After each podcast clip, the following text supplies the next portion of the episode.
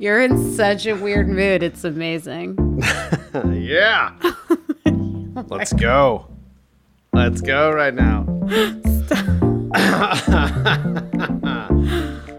Okay. Ready. You got this? Do you need to clear your throat one more time? Hello and welcome to Talking Too Loud with Chris Savage. I'm your host, Chris Savage, and I am joined by Sylvie Lubau. Sylvie, how are you? I'm good. How are you? I'm great. I am uh, hydrated. Wow. I am uh, present. I'm calm. Mm, Word of the day. Yeah. Very excited for our guest today, Tyler Tringas, who is the general partner and founder at the Calm Company Fund, which is designed to help entrepreneurs um, build profitable, sustainable, calm businesses through thoughtful investments. So it's kind of like investing that's not VC investing, it's really entrepreneur friendly for smaller businesses or SaaS businesses, trying to help align incentives between the entrepreneur and the investor if it is a, a successful smaller business. Awesome. Yes. How's your life? What's got you talking too loud? Oh, me? Little old me? Oh, you. You know, life is good. I'm very excited because, you know, I moved during COVID Sure did. and on the way out, I gave a lot of my furniture to away to friends and family. I was like, oh, this couch I've had for a few years. Like, do you want this thing or these chairs or whatever? So generous. I'm a very generous person. No. Uh, that's the point of the show is so everyone can know that. Um, but anyway, I was like, we're moving and I'm going to get furniture that like fits the new space. It'll be so great. And I moved in October of last year. And this week, 90% of the furniture I ordered showed up. So I've gone from having a That's a house big- mostly empty. It's a big day. Yeah. It was a very big day and very exciting. And now there's rugs, and my living room has a couch and chairs. And when you were here before, we had one chair and we couldn't even shoot in there. Remember, like, this is not going to work. Yep. Like, this is going to, it's going to look like you just live in an empty house because I did. Um, so it's, I've It's been like very one of those excited by model this. homes. Yeah. like, do you really live here? Is this like, Are people here? The old bowl of wooden fruit, uh, that kind of deal. Um, but I don't know if you know this, but the pandemic has delayed a lot of uh, global supply chains. Yeah, yeah. So it takes a while now. You're ordering that outdoor furniture, that fire pit, like just hold on to your butt. It could be a while.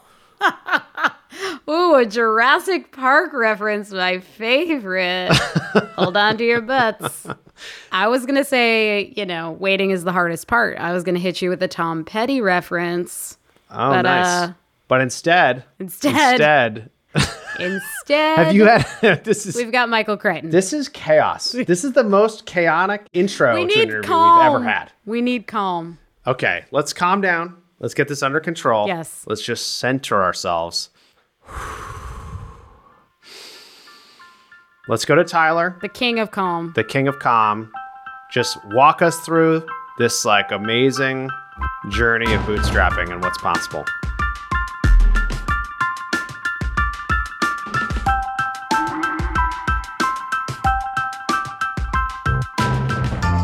Um, Tyler, it's been a while, man. Thanks for coming on the show. What's up? Yeah, it's great to be here.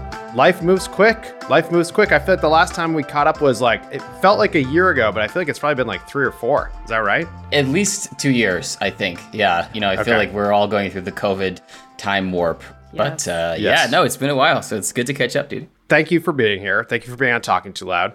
Um, and as you know, this is a show about things that get me talking too loud. When I get excited, I can't stop myself. Um, we want to know what's going on in your world. What's got you talking too loud these days? I feel like I'm kind of like always talking about something too loud. um, so I guess maybe we'll just pick like what's the latest thing. You know, I've been thinking a lot lately about um, gathering. It's kind of like a reference to this book, The Art of Gathering, that I read about two years ago, and and Oh, I don't know It's it. really really good. Highly recommend it. It's the first time I'd ever really thought about like designing a gathering of humans. Um, and like actually thinking Okay. that through, you know, besides like, oh, like everything from like a dinner party to like a huge conference, you know, the idea of like, what do you actually want to do and how do you accomplish that versus just sort of like whatever having people over and, and eating food? And um you know like conferences and irl meetups and stuff like that are starting to come back.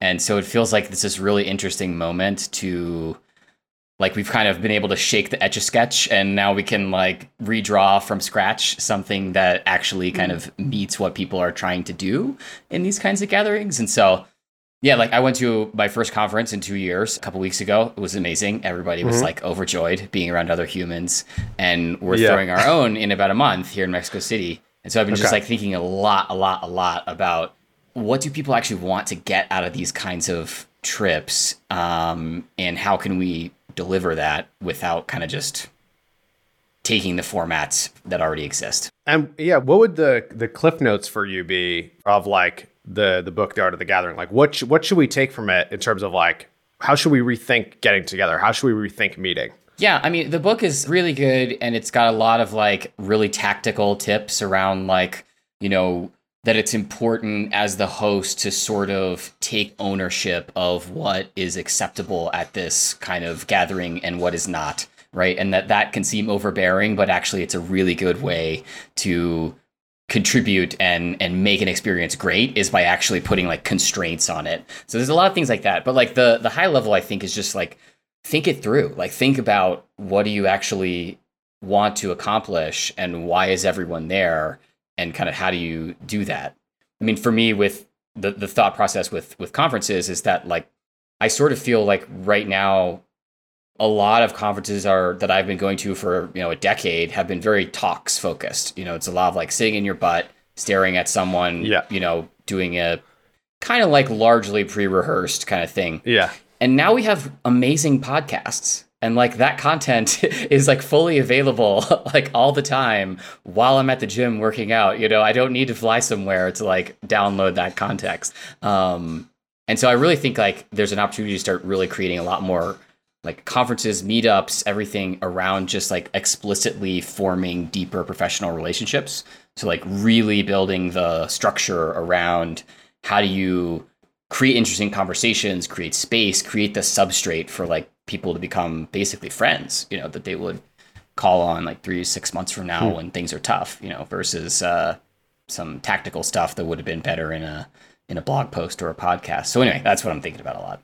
That's cool. And this Yeah. is Founder Summit, right? Yeah, yeah, exactly. And are there things that you're doing like this time that are different than things you've done before? Like, because it's obviously you haven't done one in at least two years, right? We So, haven't like- done one ever. Actually, the first one was supposed to be March twelfth, Oh, 2020. Uh, Oh, that's okay. Yeah. Because I thought that one still happened. Because I remember talking to people about it, It- happening. it did kind of happen. Basically, a- Okay. about 40 or 45 of the attendees had come early. And because it was March 12th, it. if you go back and look at like the COVID graph, like that was Oh, the yeah. Oh, I know, point. yeah. That oh exact my God, week, that's you know. wild.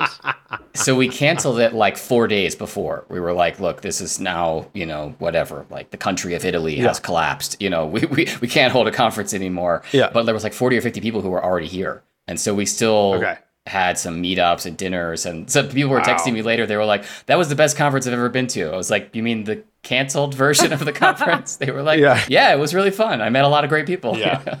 Wow. That's so funny. We had a similar timing. We had our like company ski trip, and when we went, we're like, "Oh, COVID's a thing," and we came back on a Friday, and we had like a COVID task force, and they're like, "We have to shut down the office." So literally, I was on the bus with everybody, and I got home and wrote an email like, "Please don't come back on Monday." Like very fortunate and weird, right? To like have that be what it was before. Yeah, but you know, we're getting slowly but surely uh, back to back to normal life, which is kind of exciting. Yeah, yeah. We're gonna obviously talk about um, the Calm Fund. We're gonna be talking, of course, about that. But can you Okay. tell the audience and listeners, like, you're an entrepreneur, you've built a business, you've done it without funding. Like, what's the story behind Storemapper? Um, give give us some context on how you how you figured that out and what what the business was and and you sold it and like just bring bring us into your mindset through all of that. Sure, yeah. Um, so I was not like a technical person uh, for most of my career. I didn't have a computer science degree. I was doing finance and economic stuff, and uh, worked for a consulting company. Got acquired by Bloomberg, and then decided like now I think it'll be cool to to dive into tech. And so I kind of started teaching myself to code uh, and learning about you know whatever like the lean startup had just been published and all this sort of stuff. And I'm like, all right, let's do this. So I'm building a company and it was actually originally in the clean tech space. So we were building um, like just software to make it really easy to switch your home to rooftop solar. And at the time, it was incredibly complicated. And I kind of built the first version, and I was like, okay, cool. Like, you know, this is software. Like, I gotta go raise money from VCs. Uh, right? That's like how you do it. You know, I don't have any money myself, and this business, you know, kind of needs like maybe half a million, a million bucks to really get off the ground. And so I started pitching VCs and I pitched like every VC. Like we were actually quite good at the like cold calling aspect. I was living in New York and I like saw like random famous VCs having dinner at restaurants and I would just go over and talk to them. So we pitched like everyone. And I really had like this firsthand experience. Uh, basically, like the business essentially just failed because we were really focused on raising money and we couldn't raise it. Like VCs were just not investing in clean tech at all at that point in time, and certainly not in sort of software clean tech. Um, so I kind of learned that like, okay, you can have like good business ideas that need a little bit of capital that just aren't a fit for traditional venture capital. Yeah. So then I said, okay, well that sucked. I mean, it was quite a painful experience to be totally honest. I lost literally all my money. Yeah. It was like completely dead broke, like living off credit Oops. cards. Like had to like Yeah. leave my apartment in New York because I couldn't afford it. Like that Oh, sucked. Maybe let's try Yeah. something. this is not what I saw on the social network. yeah, exactly, exactly. I was like, maybe there's a way that requires you know less permission from mm. random gatekeepers to get started. So it's, that's when I started like kind of learning about bootstrappers and like people who are just kind of like you know, launching stuff, and I kind of set that as my intention, and I was just like rapidly iterating. I built the first version of this store locator, you know, widget thing uh, on like one flight. I was actually flying to Argentina and I literally like wrote the whole version of the first version of the product just like on the overnight flight, uh, launched it the next day, and had like paying customers. I was like, oh, this is fantastic! Like I'm already making money off of this thing, and you know, two and a half years into the last thing, and I hadn't made a dime. And so yeah, so it you know turns out, as you well know, bootstrapped B two B SaaS is a fantastic kind of uh, way to build a company, and just kind of like grew it organically. Um, took over a niche where we had you know very few if any competitors and built this very simple straightforward product at internet scale that turned into you know what i call just like an internet smb like it was you know nice success had a small team was throwing off a lot of profit uh, and then i sold it to a private equity shop about three years ago. And then i started thinking like that was really cool. Sort of a life-changing outcome for me. It would be awesome to help some folks get to that same you know or or, or surpass um, those same kind of milestones but without the fifty thousand dollars in credit card debt going dead broke uh, part of the equation. So That seems Yeah. nice. Yeah. yeah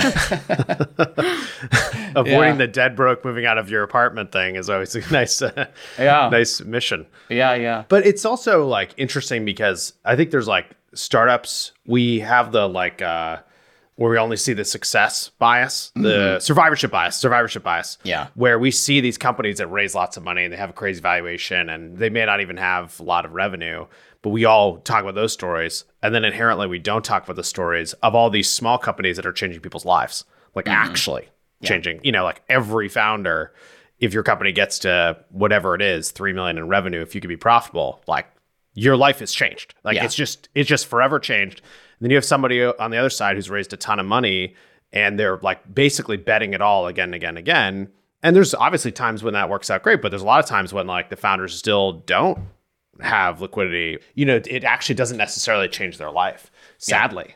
Um, so it's cool that you went through that and then realized, wait, more people need to know this. Like this is this is a viable option. I felt the same way with us in terms Yeah. of when we did our buyback. It's just like, holy shit, like this is possible. Like Right.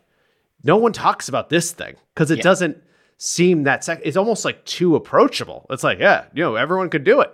You're like, well, then you're not the like hyper funded crazy exception of the rule and therefore it's almost like not as interesting even though the reality is like the likelihood of changing someone's life is so much higher.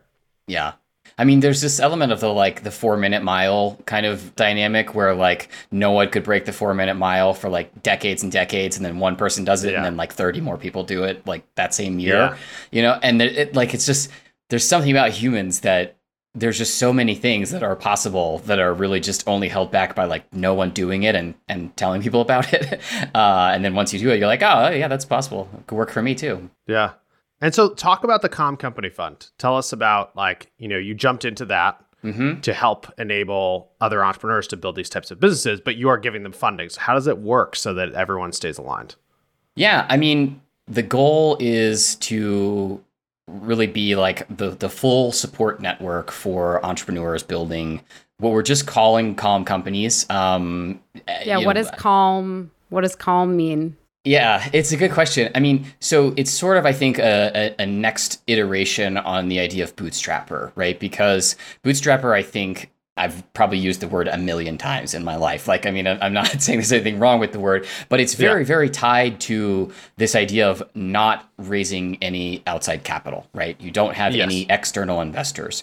But over time, it's kind of come to mean a lot of things that I think are more important around sort of like optimizing for the sustainability of the company, right? Like maximizing the chance that the company is around for 30 years, uh, around really focusing on employee retention and making sure that, you know, you keep your, your key employees around for a decade, around like treating customers well and, and avoiding kind of like really crappy, you know, high growth sales tactics. Like it's just sort of an ethos that doesn't necessarily have to flow from not having outside investors. And so what we've tried to do is kind of flip it around to say like what's a way to summarize all of these values without it being a function of whether or not you use outside capital because the reality is that a lot of people who are bootstrappers, you know, they had something else, right? You know, some people did truly, truly bootstrap from yes. absolutely yes. nothing, but a lot of people had a spouse with a really high paying job that paid their rent for two years, or they had an inheritance windfall or something like that, which doesn't register on the cap table, but is different. Yep. You know? I love that thinking. That's so true. And that is like mostly not said. Yeah, yeah, yeah. So I think like we we basically sort of just started tapping the tuning fork and seeing who resonates kind of thing, right? So just saying like, okay, who's picking up this vibe and what do they use to describe it? And kind of far and away the kind of center of mass around, you know, what does this all mean was kind of calm because calm is sort of like focused and resolute. It's not unambitious. It's not a lifestyle business. It's like you're still trying to do big things, but you're trying to do it in a measured, more balanced kind of focused way. Um, and those are calm companies. I mean, they manifest more in the sense of like companies focused on usually like sort of more niche aspects of the economy. So you're not trying to like, you know, displace Uber or something like that. Um, you're focused on building the company to be profitable, not being dependent on outside capital, even if you, you know, use it, um, you know, those kinds of dynamics. And we're trying to just proactively invest in them in a market where, you know, basically nobody wants to invest in a company that says, yeah, we're gonna we're gonna raise 500k and then we're gonna be profitable and then we're probably never gonna raise any more money. That's like a, a death knell in the fundraising process yeah. to, for most everybody else. Yeah. Well, I mean, if you do that and you're, you know, raising from a traditional venture fund, like it can hurt their ability to raise more funds, right? Because they can't go back and talk about the markup and like, oh, the company just did their Series B and it's 10x more and we're in the right companies. It's like the antithesis of that model, right? Yeah. How do you when you're looking for the companies to invest in, like what's a good company look like? What's what's a calm company that looks good and what's a calm company that looks bad? Yeah, I mean, so um, binary, Savage. So binary. good and bad. Let's bad. keep it binary. Let's good keep and it. Bad. Yeah. Um. So it, here's some examples. A calm company that looks great is, and like our bread and butter in terms of companies we're investing in all day and all night are industry focused B2B SaaS in an industry that is, you know, kind of neglected and overlooked and nobody thinks about it right? Uh, and so we've got a lot of investments in you know random like the the it managed service providers the people that like install network mm-hmm. devices into your into your buildings and and and offices. People don't think about them but they need software. And there's, there's quite a lot mm-hmm. of them right? Um, you know we have investment in a company that provides software for parts of the film production stack right? So we have one that's uh, it's collaborative teleplay writing for for TV shows, and and they've got you know customers like and bleep yeah, bleep bleep. We will have bleeped yeah. that, but yeah. i just did you just want to be bleep, the bleep, bleep? You just wanted to be the bleep. Yeah. Okay. Bleep. Yeah. Okay. Yeah. Making sure that's that's why we did that. Okay. Yeah, so so it's these kind of like focused niche things where you know you're displacing pen and paper, you're displacing sort of you know sticky notes or really really old crappy software, and the kind of magic is that even maybe five years ago and certainly ten years ago, it didn't make sense to build software for these industries because yeah. you needed yeah. three to five million bucks to actually build a real software product. And if your kind of ceiling is a 50 million ARR business, that's just not the right ratio, right? You just needed a bigger mm-hmm. market to go after to justify that upfront cost. But now, you know, you can build a really viable SaaS business for I, I generally estimate it as like 500k in cash or sweat equity right? So if you have like a really talented engineer or two people and they're working for six months, that might be 250K. And then you want 250K extra outside, you got yourself a SaaS company. Um, of course, you can bootstrap it too. It's just, it's just more time, right? So that's a good one. Um, a bad one, one that we see kind of quite a lot, are kind of folks that are trying to force people to buy something that they don't want. um, and that's where you often that's also get good. relegated into the calm company. Yeah, you see this a lot in like also similar applications of like B2B SaaS in industries where mm-hmm. somebody works mm-hmm. in the industry and they're like, oh, you know, like my my software for this process is so much better. It's going to make you 300% more efficient. But like nobody kind of wants it in that market. And that is uh, something that also you might call it a calm company, but is probably not a good fit either for us to invest in or probably for the founder to be working on. Um, that's a kind of common failure mode of calm companies, I would say, is like building this thing that people don't ultimately really want. Like a solution looking for a problem.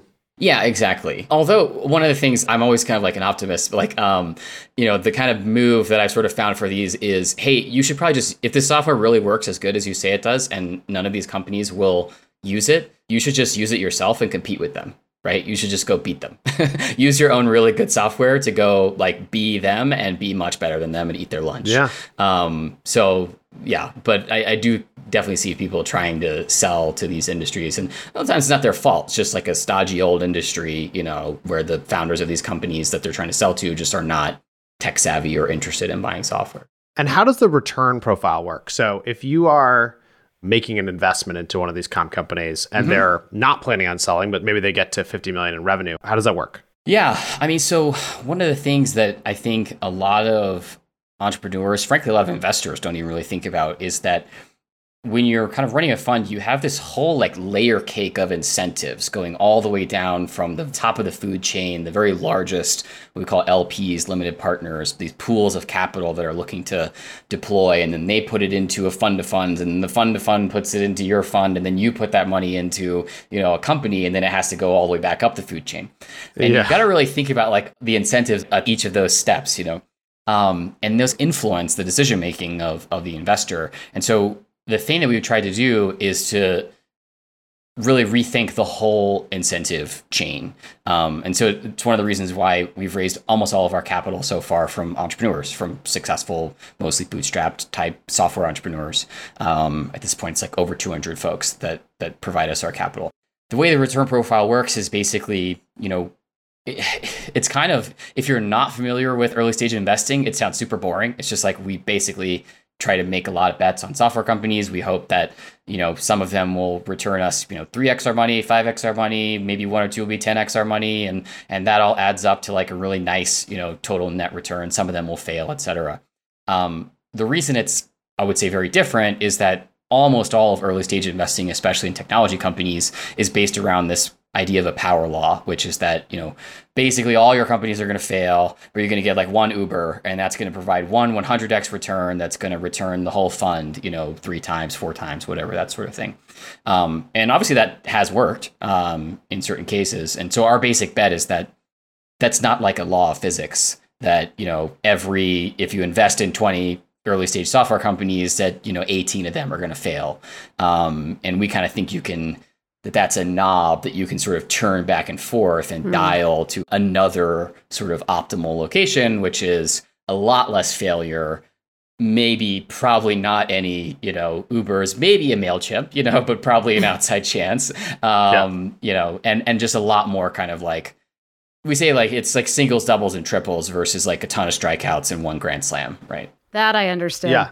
I picked that up. Yeah. I got the sports metaphor there. Yeah, got it. Yeah. um, yeah, and tell me, I mean, you you and I both know Bryce at IndieVC, mm. but like, what do you think happened over there? Because they had a similar type of playbook, but ultimately he decided that it wasn't working for them. Yeah, so IndieVC um, is probably the closest analog we have to a similar fund deploying a similar strategy. Still pretty meaningful differences, but given how few players there are, we're probably the closest to each other. Um, and that was spun out of O'Reilly Alpha Tech Ventures, where uh, Bryce Roberts was the main GP there, and they ran this experiment called IndieVC, which was a lot of the same like vibes. Um, and actually, about two, I think two years before we started, they they deployed the first version of that. Um, and then they raised the second fund that was totally dedicated to it, and then they went out to raise the third fund. Uh, maybe I'm, I'm not totally sure about those numbers, but um, but anyway, uh, they tried to raise that fund, and then Bryce wrote a, a long Medium post saying, "Hey, you know, we're just not getting the uptake from LPs that we need um, to raise this fund. We're we're ending the experiment and basically going back to the the venture model essentially. Um, so they're they're not like shutting down. they're basically just switching strategies back to venture. You know, it's interesting because my understanding, of course, this is one of the challenges of all this private investing stuff is that there's like no public information about this. It's all hearsay, or you know, you Yeah. talk to one of their investors who does see the the actual Yeah. details. But my understanding is that the returns are really, really good from Yeah. IndieVC. Like like a very, very strong performing fund that people should be excited to put money into. Um, so the strategy I don't think failed.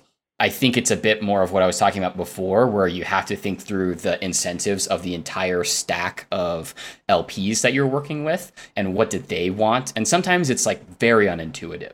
It's like, oh, well, we're already getting enough risk over here with our exposure to technology stocks. So like we we need you to only be trying to get a 10x fund or a 0x fund. Right. Yeah. And like this whole like you're just gonna like knock out singles, doubles, and triples just doesn't work for us. We don't care that's a Yep. good investment. You know?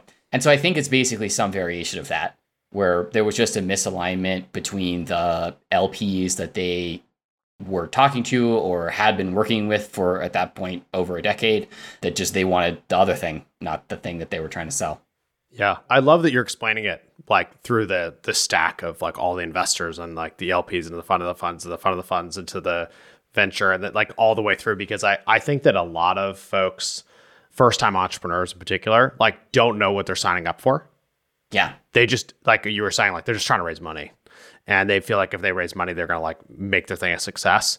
And then like what's what's saddened me over the years is like knowing people who raised money and then they actually had a viable business, but because of their funding structure, it's no longer viable. Like they could have had an amazing life, they could have taken care of their, their stakeholders, like their team and their community, um, and they just can't because like they're underwater. And it gets confusing to this exactly to your point here, where it's like, well, Indie had great returns, but it's like that overall portfolio allocation ends up getting you screwed.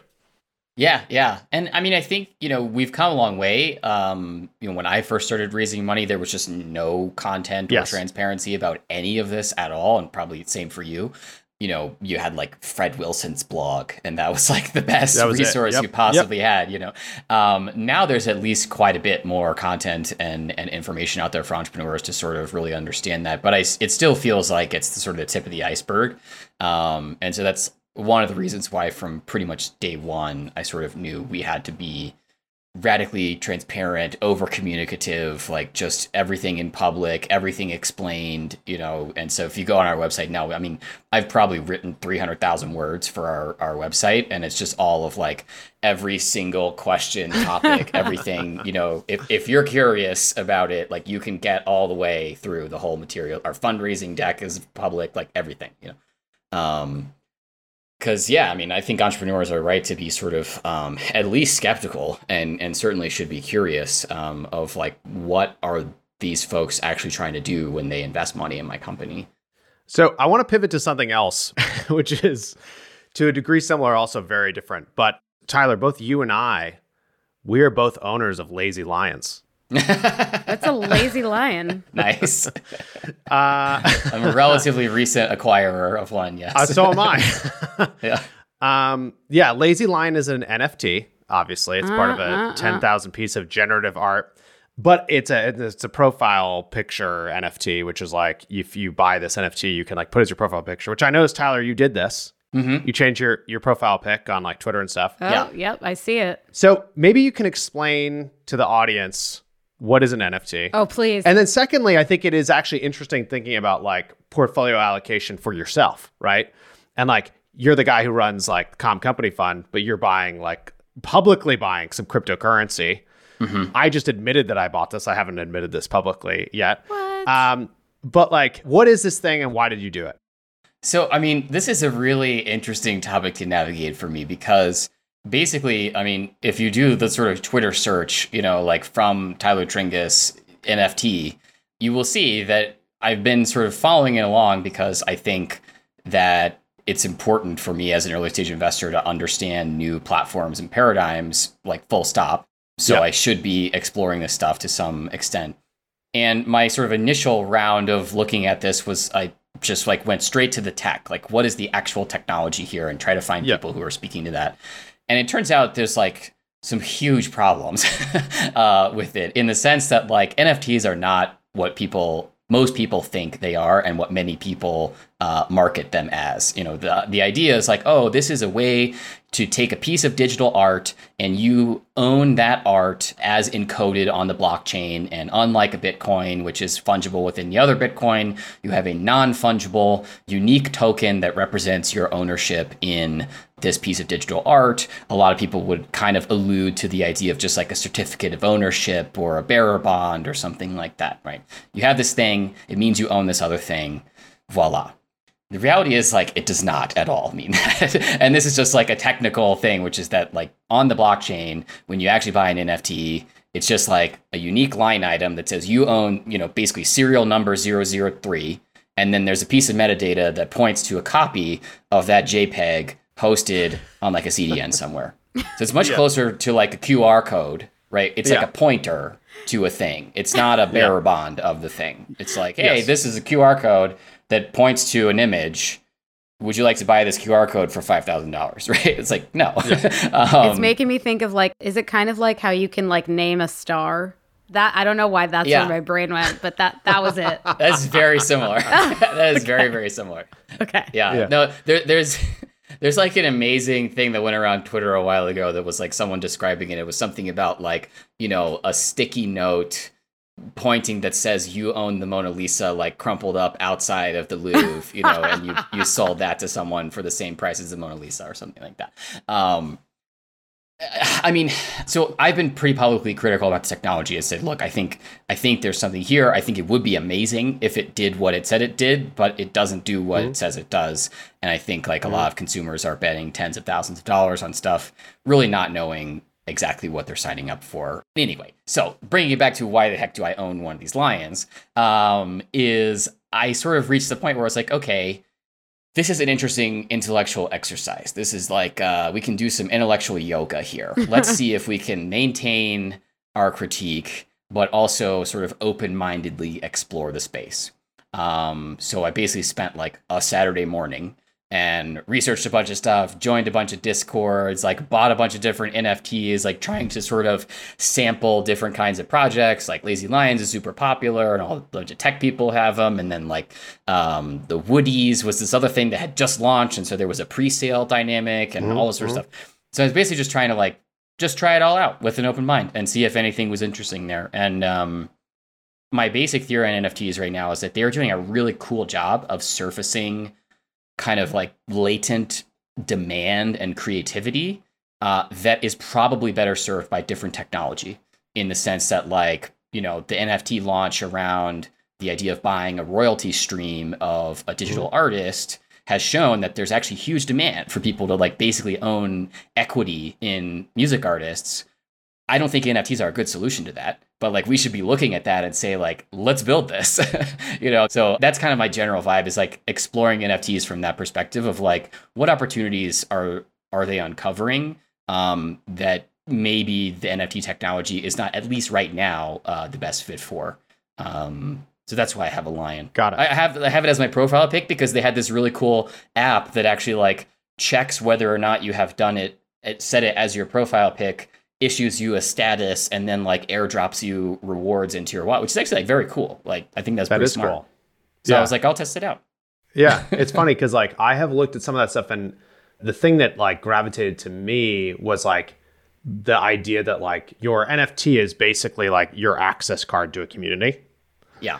And like it doesn't really matter what the photo or the image or whatever is. Like it, it does because you want it to be cool and like you're spending money on it but like really it's like access to this community. And when you talk about the discords and stuff like um, i just didn't realize until i started to dig in how active and how wild a lot of these communities are. Yeah. the lazy lions is a good example. Like you go in there and there's like people going bananas. Just like so excited and talking about all of the stuff that's going to be built on top of the the art. You know, the cartoons that are going to be made and the music that's going to be dropped and like this. Yeah. There's a super strong incentive, as you're saying, to like make it your profile pic, which is a major way of like marketing and advertising a project. If there's a market, then it's real. That's the thing that I've been realizing. Like I was kind of trying to like intellectualize my way around the issues with it. And then I'm like, if there's real demand and there's an actual market, like then is this stuff real? And is what you're really accessing a community? Which is also why I was wondering when you're thinking about like Founder Summit and communities that you build, mm-hmm. if you think about these things as like, do they influence each other? Does it does it influence your thinking on the type of community of founders you could build, or like the access you'd give someone if you launched an NFT or something?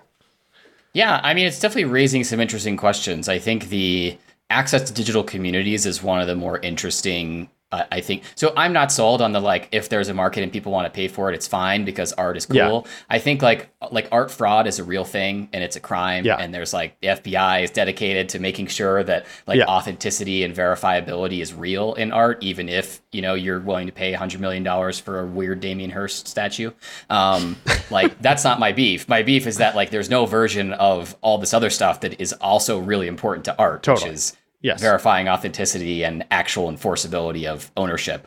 Um, and so I think that is still kind of a, a valid critique of, of a lot of NFTs is that you don't actually have authenticity or verified ownership of this stuff that you think you bought, which you may value at ten thousand dollars, million dollars, Yeah. whatever, but you don't own it. So so there's a problem here. Um, so so that's that's part of it. But I do think the access code to digital communities is a really interesting example and it's it's raising a lot of questions that I don't think have clear cut answers that have like they have pros and cons. Like there's a lot of activity in a lot of these discords that are based around NFT access, but also it's unbelievably financialized. Like I find it like very Yeah. much like turns me off when like 99% of the activity is about like mechanics for pumping the price, right? Um, and I would not want, for example, the Founder Summit community that we have to be entirely, you know, dedicated to raising the the cost of entry uh, into the community, right? Um, but at the same time, there's enormous amounts of energy and activity and you know thinking big that gets generated by a community basically having ownership over itself um, so i don't know what the answer is but i, I do think that um, it's it's actually i'm glad that i kind of like dove in and decided to watch rather than kind of like sitting on the sidelines with my arms folded right um, Yeah, and I feel the same way in terms of like it's important to try and see and learn and like the downside is like you we understand the downside. It's like whatever you're spending, you know, on these NFTs. So it's like understand the risk that you're making and the upside is like hopefully the learning and like seeing where this stuff evolves. Um, Yeah. It feels to me like there's so much activity. There's something here. What will end up being NFTs and what will end up being other solutions, to your point, I don't know. But it's like it's been fun to watch. Uh, but it's also very not calm. Yeah, let's let's go Yeah. ahead. It's not it's not calm. So I, I want to just go back go back to to the Calm Company Fund and just talk about like let's go to the future. Um, what are you excited about about the future of the fund? Like where do you want to take it? Like the NFTs unpredictable, Calm Fund hopefully more predictable. Like how do you how do you think about it? Yeah, I mean, so the good news is we're we're just about three years in, closer to two and a half, but you know, in that range. Um, we've made about fifty investments, and the the pace of investing is increasing uh, along with fund size and and the network effects of the community and all that sort of stuff. So we're starting to reach a point where it's like, hey, this is less of a crazy bet and more of a like this pretty much works. And so how big is the market for it? And the good news is the market is enormous this is not going to surprise you. I think we both think that like the the amount of opportunities that are being unlocked in software entrepreneurship right now are just growing exponentially. I sort of call it like you know software is eating entrepreneurship, right? Every single opportunity is software or software enabled these days, or that's where like all the growth is. Um, and so that means like our ambition should not be like 50 companies in two and a half years. It should be like hundreds and then thousands and then tens of thousands of companies a year, because that's really like the total market here is significantly larger than the entire venture capital asset class, in my opinion. And so that's really what I'm thinking about right now is how to make myself um, not the bottleneck on our ability to grow. So the big focus for us is um, figuring out a way to take the thesis. And it's part of the reason again why i've been like writing writing writing writing writing is that our thesis is now like it's a set of tools that you can pick up and use. There's no special sauce that we haven't written about. Um, you know and so what i'm going to try to do is encourage and incentivize a lot of people to actually start trying to deploy capital on our thesis um, and ideally, maybe that leads to other people launching similar funds. I think that would be great. But uh, by the same token, I would like for there to be, you know, a dozen general partners versus uh, versus one um, sometime in the very near future. So thinking about scale. That's awesome. It's funny because like on Sex, we're we're less calm than the companies that we invest in, um, which I think is actually right. You know, I really think that like a lot of times there's this mechanic of entrepreneurs can go and and book a a real life changing win, right? They can put you know seven eight figures in their pocket and now start to think about like what's the thing that's going to be the dent in the universe. And we're kind of that right? Like i had an exit and that let me kind of like think bigger. And so now i feel much more comfortable kind of taking a, a little bit of a bigger bet on this overall thing. And, and i think that's a smart thing that a lot of entrepreneurs will will do you know that's awesome. It is funny because going back to earlier in the conversation and just like what I know about like the private company world, like there's so many stories of companies that are doing so well that like nobody knows about, right? Yeah. Like that's most of them, I would say. And I agree with you. The opportunity is like really huge. Um, and it's it's cool. Like thanks for bringing us in and letting us letting us hear about how you think through this stuff and why calm is the future. And you know, like I'm rooting for you guys. I'm so excited about it. And uh, I also hope our lazy lions just kind of like uh, dramatically increase in value. So you and me, Tyler, in it together. Yeah.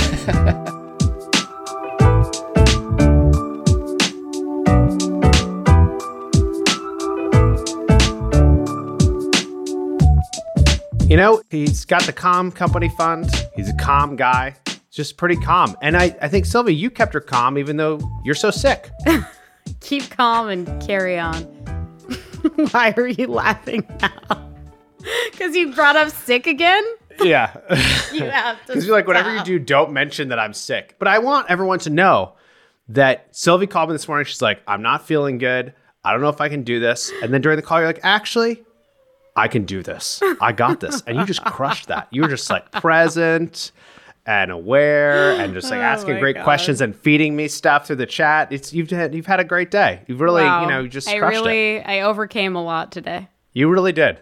But back to the real star of the show, Tyler. I felt like I was taking a crash course a little bit in like investment. Investments? Investing? Investing? Yeah. And it was it was very intricate and some of it I definitely had some follow up questions, and I want like a bootstrappers reading list. Yeah. Well, it's also interesting, like, if you have not seen as much or learned as much about like the startup investing space, to start with Tyler. Yeah. You're going to end up in a very different place than if yeah. you start with like the VC approach. And in either case, I think he kind of said it best, which is like, you need to understand the incentive structure all the way through the stack. And it's very complicated. But once you dig into it, understand it, it really helps understand people's motivations yeah. And what's a win and what's a failure. Because I think the thing that's cool about what Tyler's doing is like you can have a business that should be a huge win for someone.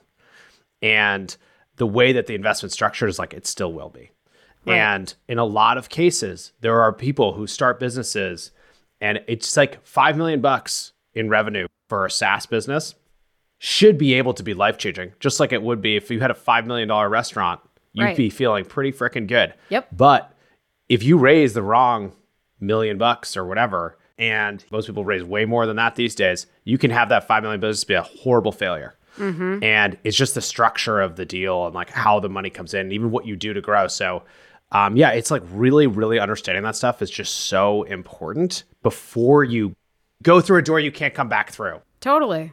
And wasn't he saying that he's like kind of self taught? He was like doing finance before, then like taught himself how to code. That was wild. Yeah. And I think there's a lot of people like him. I think there's a lot of people who they're learning on the web themselves and they don't need permission. Mm-hmm. Um, and they're just going. And he's in the fortunate spot of like he sold his business and he saw how life changing that could be. Right. Because it is crazy when you look at the math on a lot of this stuff. I mean, just this is like recent news, but MailChimp just got sold to Intuit, right? Oh, I didn't know that. You didn't know that? That's a big headline that I missed. They got sold for $12 billion. Okay. okay. I'm right. glad that this news is breaking on the podcast for you. it's breaking Um, for me. But like in that case, like if you go do the math, it's kind of insane because they had no outside investment. That all goes to the founders. And then they carved out some for employees. But if you were to go look at like another company with a $12 billion market cap and you went to go look at like the ownership percentages of the people and stuff like there's no way Right. that anyone comes close to the return that these guys got.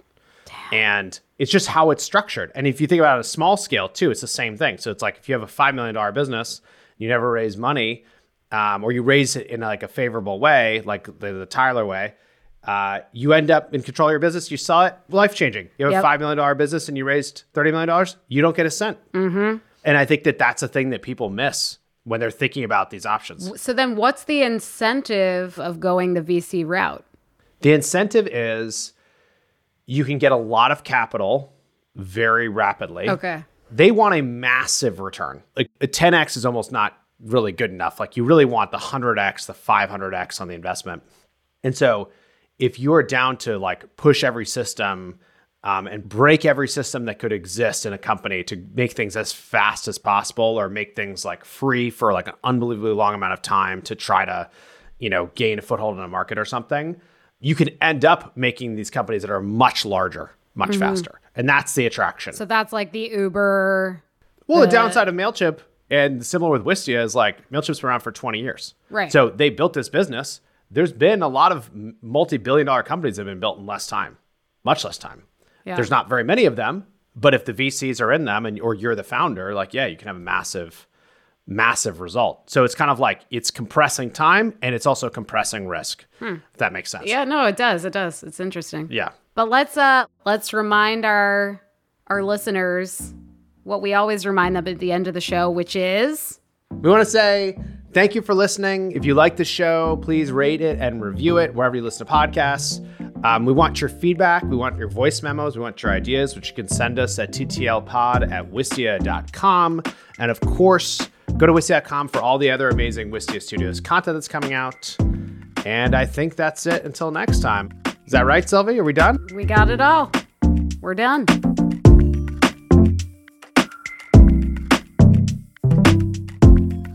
Talking Too Loud is brought to you by Wistia, hosted by Chris Savage, produced by me, Sylvie Lubau, along with Adam Day. Executive produced by Wistia Studios. This episode was mixed by Maria Passingham of Edit Audio.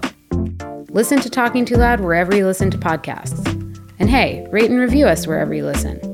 And check out more content from Wistia Studios at wistia.com.